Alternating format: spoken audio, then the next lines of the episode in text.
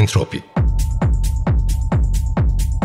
Sonsuz enerji, sonsuz devinim ve düzensizliğin değişen ritmi.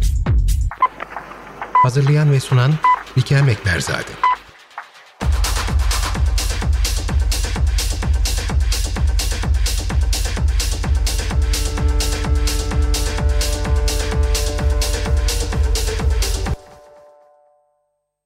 Akdeniz'in endemikleri Posidonia oceanica yani deniz çayırlarımız ya da başka bir deyişle Akdeniz'in akciğerleri hızla yok oluyor.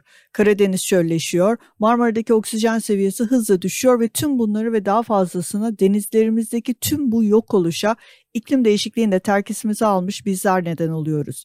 Bir yandan artan sıcaklıkların baskısı, bir yandan yükselen karbondioksit değerleri, bir yandan hızla gelişen kıyı tahribatları, endüstri, hunharca yapılan balıkçılık denizlerimizi hızla yok ediyor. Artık tehdidin ötesindeyiz. Karadeniz'den Marmara'ya, Marmara'dan Akdeniz'e kıyılarda yaptığımız her şey, tarımdan endüstriye, yapılaşmadan balıkçılığa her şey denizlerimizde kendini hızı kesilemez bir yok oluşa tercüme ediyor. Azalan balık stoklarına rağmen devam eden av, denizel ekosistemin değişimine işaret ediyor. Marmara'da görünen deniz salyası bu işaretlerden sadece birisi. Şaşırmamalıyız. Ektiğimizi biçiyoruz. Hükümetler Arası İklim Değişikliği paneli öncesi açtığımız iklim dosyamızın ikinci bölümünde İstanbul Üniversitesi Deniz Bilimleri Enstitüsü'nden doçent doktor Aslen Yüksek ile birlikte az sonra tüm bunları ve fazlasını konuşacağız. Bugün günlerden 3 Mayıs 2021, Entropi'ye hoş geldiniz.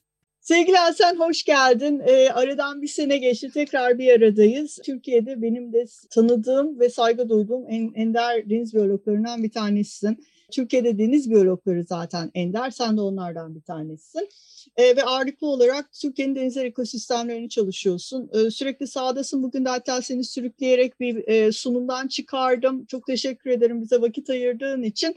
Ee, ama biliyorsun biz e, Entropi'de yeni bir e, iklim dosyası açtık. Çünkü Temmuz'daki IPCC'nin toplantısı tekrar olması söz konusu. Biz onun öncesinde Entropi'de e, iklim dosyasında bugün yeni bölümümüzde seninle birlikte Türkiye'nin denizlerini ve değişen iklim altında e, ve değişmesi, daha da değişmesi öngörülen e, iklim altında e, Türkiye'nin denizlerinin geleceğini biraz aslında konuşacağız. Üç tarafımız denizlerle çevrili. Hayatımızı ondan idame ettiriyoruz. E, özellikle e, kıyısal bölgelerde yaşayan insanlar olarak.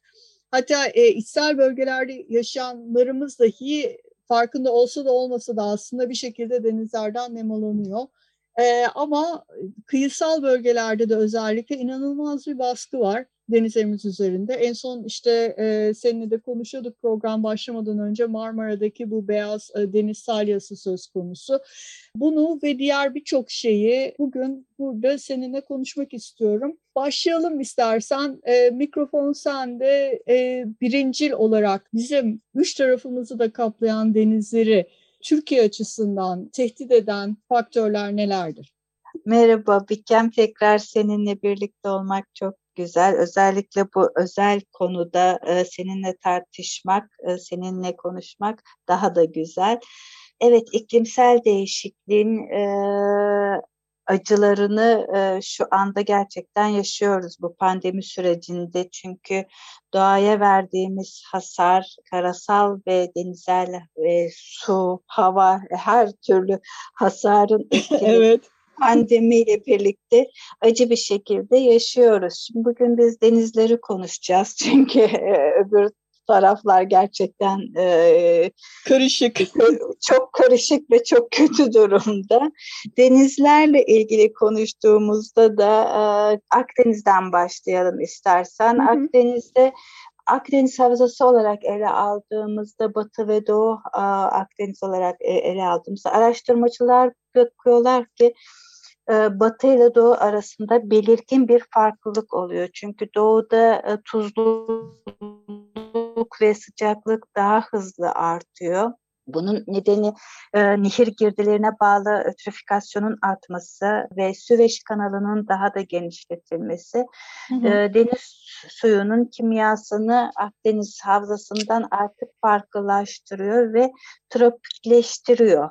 Lisepsiyen göçlerin çok daha fazla artması, yabancı tür dediğimiz hani balığın balıkları, evet. e, aslan balıkları son zamanlarda çok sık gündeme gelmeye başladı zehirlenme vakaları ile birlikte. Artık e, o bölgedeki gıda kaynaklarımız tamamen değişiyor. Yeni türlerin gelmesiyle ekosistem kendine göre bir şekilleniyor. Hı hı bunun önüne geçebilirdik. Geçemiyoruz ne yazık ki. E, çünkü e, doğa sürekli bir değişim halinde. E, ve biz baskıları arttırdıkça, biz çoğaldıkça, baskıları denizlerde arttırdıkça bu etkileri daha belirgin şekilde, daha yoğun şekilde görebiliyoruz. İşte bir Süveyş kanalının açılması Doğu Akdeniz havzasını olduğu gibi değiştirme, değiştirdi mesela. Hı hı. Eskiden yediğimiz bazı balık türlerinin popülasyonları giderek azalıyor. Onun yerine e, yeni türler geliyor, yeni kaynaklar oluyor. Bu sevindirici mi, üzücü mü? İşte bunlar hep tartışma konusu gerçekten.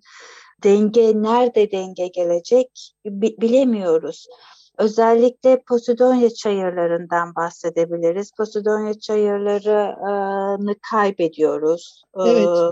Ona bağlı pek çok tür, Akdeniz'in pek çok, Posidonya çayırı biliyorsun Akdeniz'in endemik türlerinden ve özel bir habitat. Ona bağlı pek çok balık türü de e, gelişim ve beslenme için o alanları kullanıyorlar. Evet habitatın yok olması demek. Yani bir habitatın yok olması demek. Ona bağlı pek çok türün yok olması demek. Bu da besin zincirinin nasıl etkilendiğini, ne yönde devrileceğini, nasıl değişeceğini bir tek bilemiyoruz, hesaplayamıyoruz. O kadar hı hı. çok etken var ki. Yine işte Ege Denizi'nde de aynı şekilde büyük habitat, kıyı habitatlarını kaybediyoruz yerleşim alanlarının o bölgede artmasıyla birlikte ve su sıcaklığının artmasıyla birlikte pek çok kıyı habitatlarını kaybediyoruz. Akdeniz, Karadeniz bizim e, özellikle balık kaynağımız yani balıkçılığımızın yüzde doksanı yüzde seksenini oradan sağladığımız en verimli alan dediğimiz Karadeniz'de işte iklim değişikliğine bağlı sıcaklığın değişmesine bağlı e, ve o o bölgedeki barajlara bağlı. Çünkü orada da barajların artması denize giden e, azot fosfat miktarının e, değişmesi o bölgedeki e, Karadeniz'deki besin zincirini de etkiliyor ve şu anda Karadeniz'in besin zinciri değişiyor. Hı hı. Artık hamsi ne olacak? Ee, şu anda hamsi var ama ileride hamsi olacak mı? Onun yerine başka bir alternatif olacak mı? Onları bilemiyoruz. Ötrofik e, seviyeden oligofatiye doğru gidiyor. Hı hı. Şimdi onu bir e, dinleyicilerimize e, kısaca araya girip anlatalım. Ötrofik dediğimiz e, organik besinin aslında deniz içerisinde mevcut olduğu, oligotrofik dediğimizde yüksek e, oldu. Yük, evet, e, ötrofik yüksek oldu. Oligotrofik de e, daha bu, daha evet bu besinin oradan e, yalıtıldı. Yani aslında e, denize giren insanların daha e, göreceli olarak sevdikleri bir deniz görünümü, cam gibi su ama e, balıklar ve denizde yaşayan canlılar için de bir o kadar kıraç topraklar öyle söyleyelim. Yani içinde besin bulamadıkları evet. alanlar bunlar. Çölleşme diyebiliriz yani. Çölleşme çok güzel. Evet çölleşme doğru. Diyebiliriz kısacası. Ve Marmara. Marmara'yı ben çok önemsiyorum. Çünkü Marmara bizim iç denizimiz. Yönetimi tamamen bize bağlı. Başka devletlerle birlikte kullanmıyoruz. Oradaki kaynakların hepsini biz kullanıyoruz ve Marmara gerçekten özel bir deniz. Çünkü Akdeniz havzasıyla oligofatik yani çöl dediğimiz e, çeşitliliğin çok yüksek olduğu ama e, biyokütlenin daha düşük olduğu bir alanla biyokütlenin çok yüksek olduğu Karadeniz gibi bir alan arasında bir geçiş. Pek çok koruma altındaki türü geçişini sağlayan bir boğaz sistemi gibi düşünebiliriz.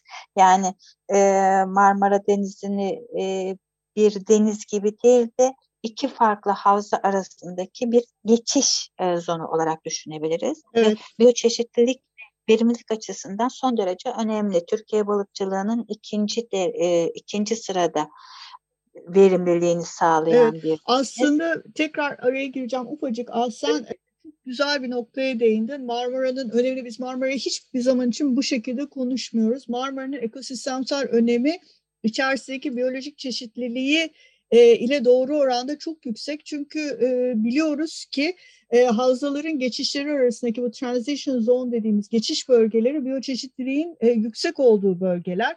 Ve Marmara'da bunlardan birisi ama aynı zamanda tamamı karalarla çevrili bir iç deniz ve dolayısıyla insan eliyle de oluşan baskılara da inanılmaz derecede maruz kalan bir e, sistem burası. E, kusura bakma araya girdim ama lütfen devam et. Yok yok yok çok e, doğru e, ve araya girmeni de e, istiyorum çünkü e, sen daha tecrübelisin şimdi karşımda kimse olmadan konuşmak birazcık şey kendi kendime konuşuyormuş gibi olmak. Doğru çok haklısın. Şey. Pandeminin pandeminin e, şeylerinden bir tanesi zorunluluklarından bir tanesi mecburen her şeyi böyle e, internette kesilmesin diye kameraları kapatıp simsiyah ekranlardan e, yapıyoruz. Halbuki stüdyoda olsaydık şimdi birlikte mikrofonla evet. beraber çok daha keyifli olurdu ama maalesef Kesinlikle. bir süredir bundan yoksunuz. Kusura bakma o yüzden. E, e, cümleleri toparlamakta zorlandığım için senden yani sık sık yardım bekleyebilirim. Evet Marmara'dan bahsediyoruz.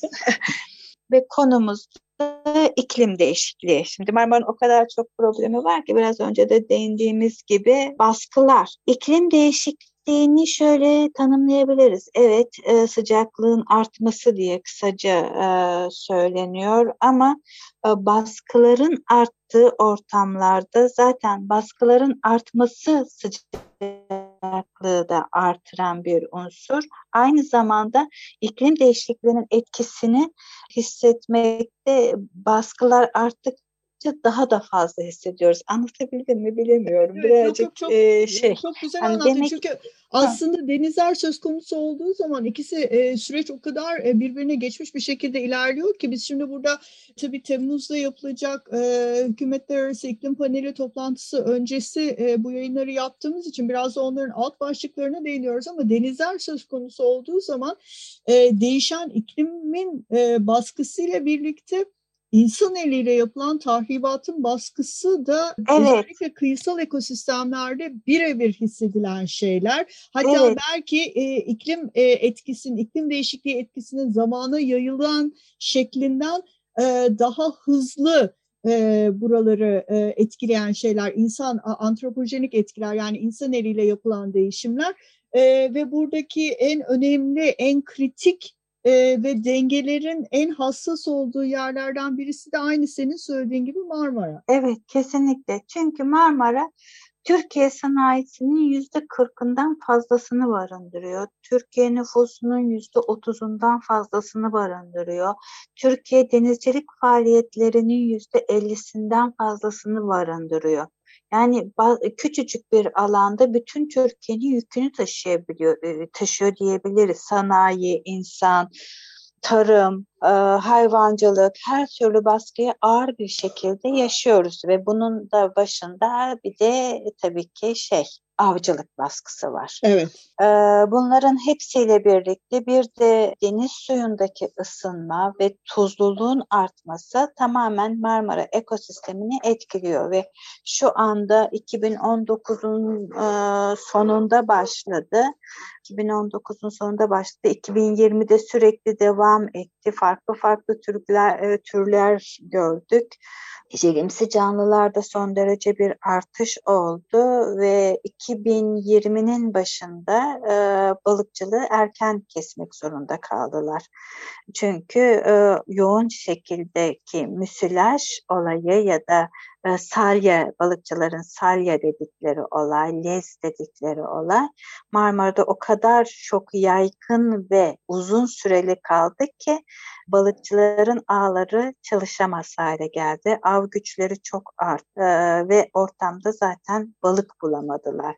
Hı hı. Zar zor şartlarda çalıştıklarında da balık bulamadılar. Yani e, balıkçılık şu anda gerçekten zor günler şey yapıyor. Peki bunun nedeni ne diye sorarsak Birincisi hani küresel ısınma diye söylüyoruz. Küresel ısınma evet ama bütün faaliyetleri belirli alanda toplamak da bir şey e, baskıları artırma e, açısından e, büyük bir e, sorun bütün işte e, denizcilik faaliyetlerini tutup İzmit Körfezi'nin etrafında yoğunlaştırmak, tersanesiydi, limanıydı, ona bağlı e, ikincil sanayilerin o bölgede yoğun olması şu anda İzmit Körfezi'ni tamamen yıktı. Aynı şekilde Gemlik Körfezi, Gemlik Körfezi'ndeki işte ağır sanayinin olması ve onun susurlukla Marmara Denizi'ne ulaşması Gemlik Körfezi'ndeki oksijen seviyesini de oldukça düşürdü ve planktonik aktiviteleri artırdı. Hı hı. Ee, biraz önce hani Karadeniz'den bahsederken ötrofikli oligofatik oldu, çölleşiyor demiştik. Ama hı hı. Marmara'daki sorun da ötrofikasyonun daha da artması. Bazı zaman zaman hipertrofik seviyelere bile çıkması diyebiliriz.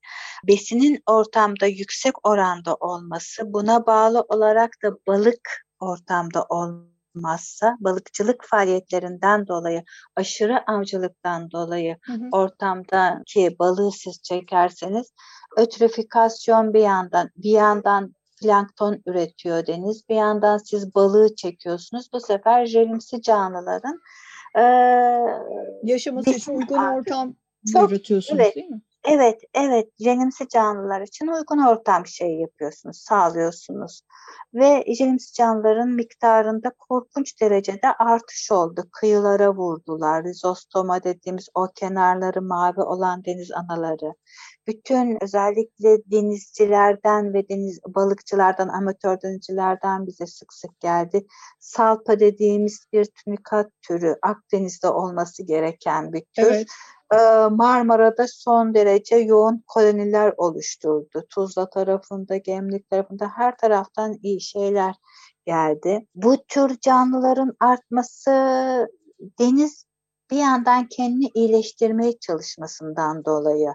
Ee, hani e, biz hastalanınca ateşimiz çıkıyor, e, vücut bir tepki veriyor, e, kendini iyileştirmeye çalışıyor. Aynı şekilde Marmara Denizi de balığı yok ediyorsunuz ama baskıları artırıyorsunuz. Ötrifikasyon yapıcı baskıları, azotu, fosfatu, toksik maddeyi onları artırıyorsunuz. Deniz sürekli üretim yapıyor. Bunu tüketecek canlı yok. O zaman denizde ne yapıyor? Jelimsi canlıların artmasına izin veriyor. Jelimsi canlılar çok artarsa ne oluyor? İşte salya dediğimiz e, olaylar oluyor. Hı hı hatırlar mısın bilmiyorum. 80'li yıllarda Karadeniz ekosistemi çökmüştü. Binomiopsis lady diye bir taraklı medüzden dolayı. Evet, 94'lü evet. yıllarda da e, Marmara çökmüştü. Hatta karides avcıları falan bütün karides takımlarını bırakıp başka alternatif işlere Tabii. yönelmişlerdi. Hatta şöyle bir görsel e, şey e, sözel olarak bir görsel paylaşalım. 94'ten bahsediyorsun. Biz o zaman Marmara'da dağıldığımız zaman bu Marmara'nın ortasında iki akıntının arasında işte bizim kristal tabaka dediğimiz geçiş tabakası vardır. E, oraya kadar evet. hiçbir şey göremezdik. E, yeşil bir kolonun içerisinden, yeşil bir karanlığın içerisinden kristal tabakaya kadar iniyorsun ve ondan sonra alt seviyede biz bunu seninle çok konuşmuşuz. Evet. Midye mezarlıkları yani e, bütün hepsi ölmüş e, ve sadece kabukları var e, ve üzerlerinde de envai çeşit deniz yıldızı ve onun dışında başka hiçbir canlı göremez olmuştuk biz Marmara'da.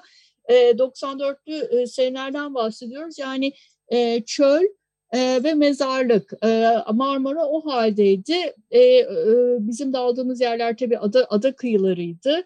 Ee, o yüzden de hani İstanbul açıklarındaki bölgelerde diğer bölgeler ne haldeydi bilmiyorum ama çok çarpıcı görüntülerdi onlar evet, bizim için. Evet, bütün Erdek dahil çeşitliliğin en yüksek olduğu Erdek dahil her tarafta yani e, dipteki hayat tamamen yok olmak üzereydi. Sonra zamanla işte bu Minimiopsis leydinin alternatif başka türü geldi. Sistem kendine tabii avcılık baskısı e, kendine otomatik olarak durdu. Çünkü ortamda balık olmayınca tabii ki. avcılık baskısı kendiliğinden duruyor aynı Ocak ve Şubat ayında balık avcılığını Marmara'da kestikleri gibi hamsi avcılığını yasakladılar çünkü e, çok küçük balık kalmıştı. Hı hı. Bakanlık kesti. Onun gibi durdu.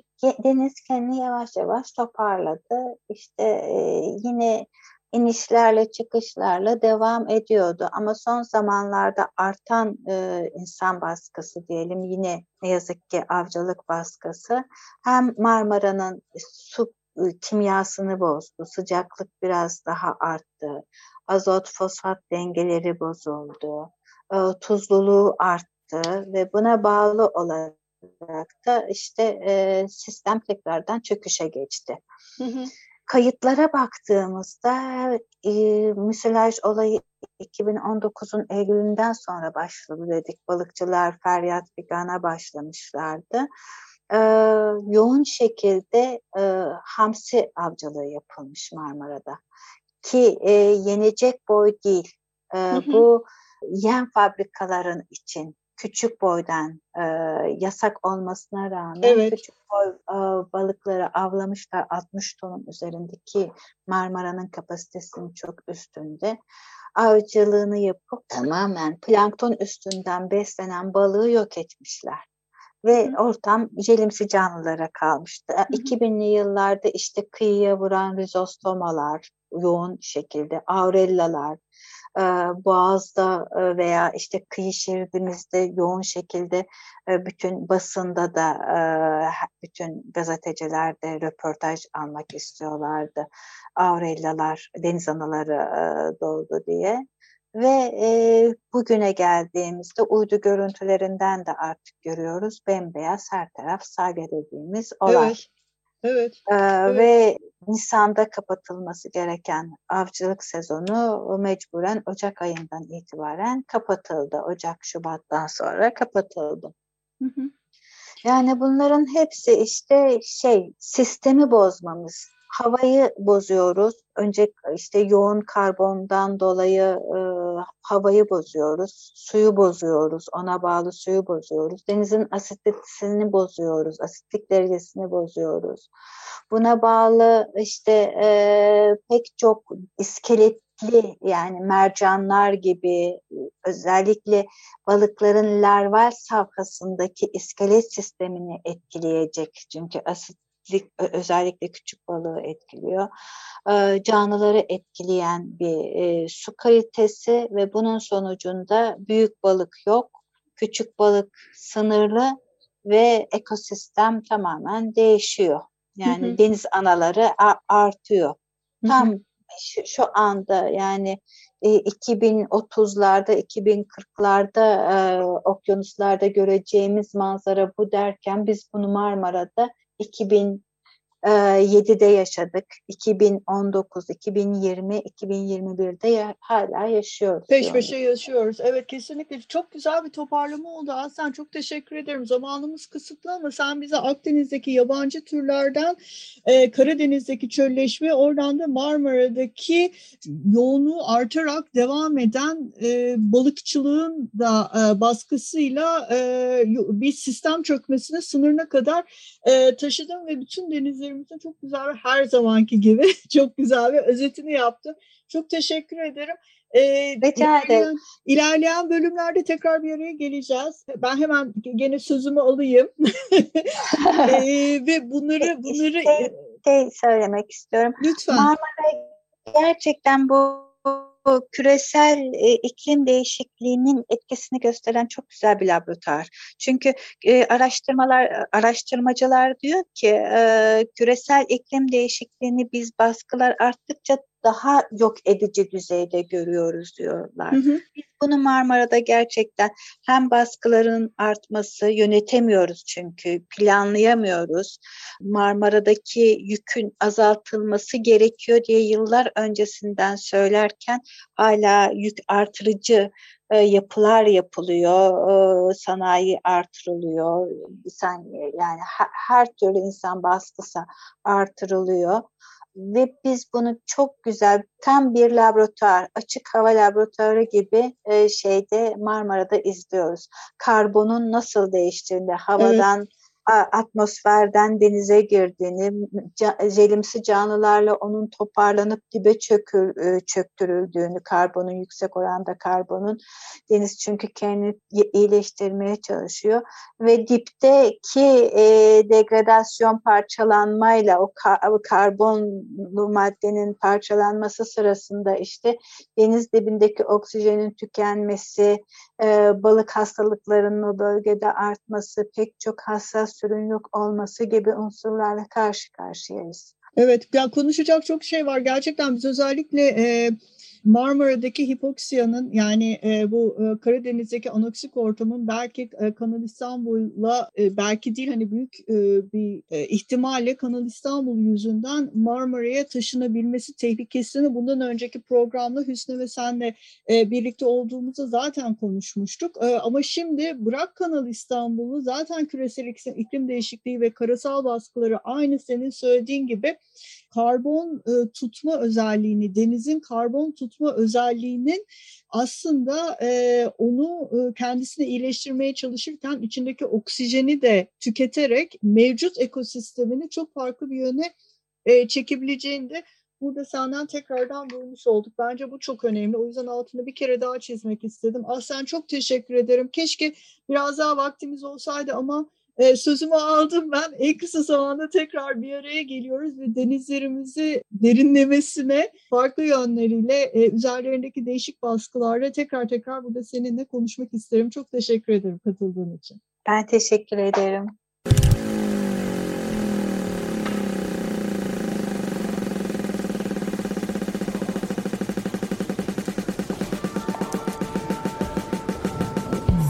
Entropi sonsuz enerji, sonsuz devinim ve düzensizliğin değişen ritmi. Hazırlayan ve sunan Bikem Ekberzade.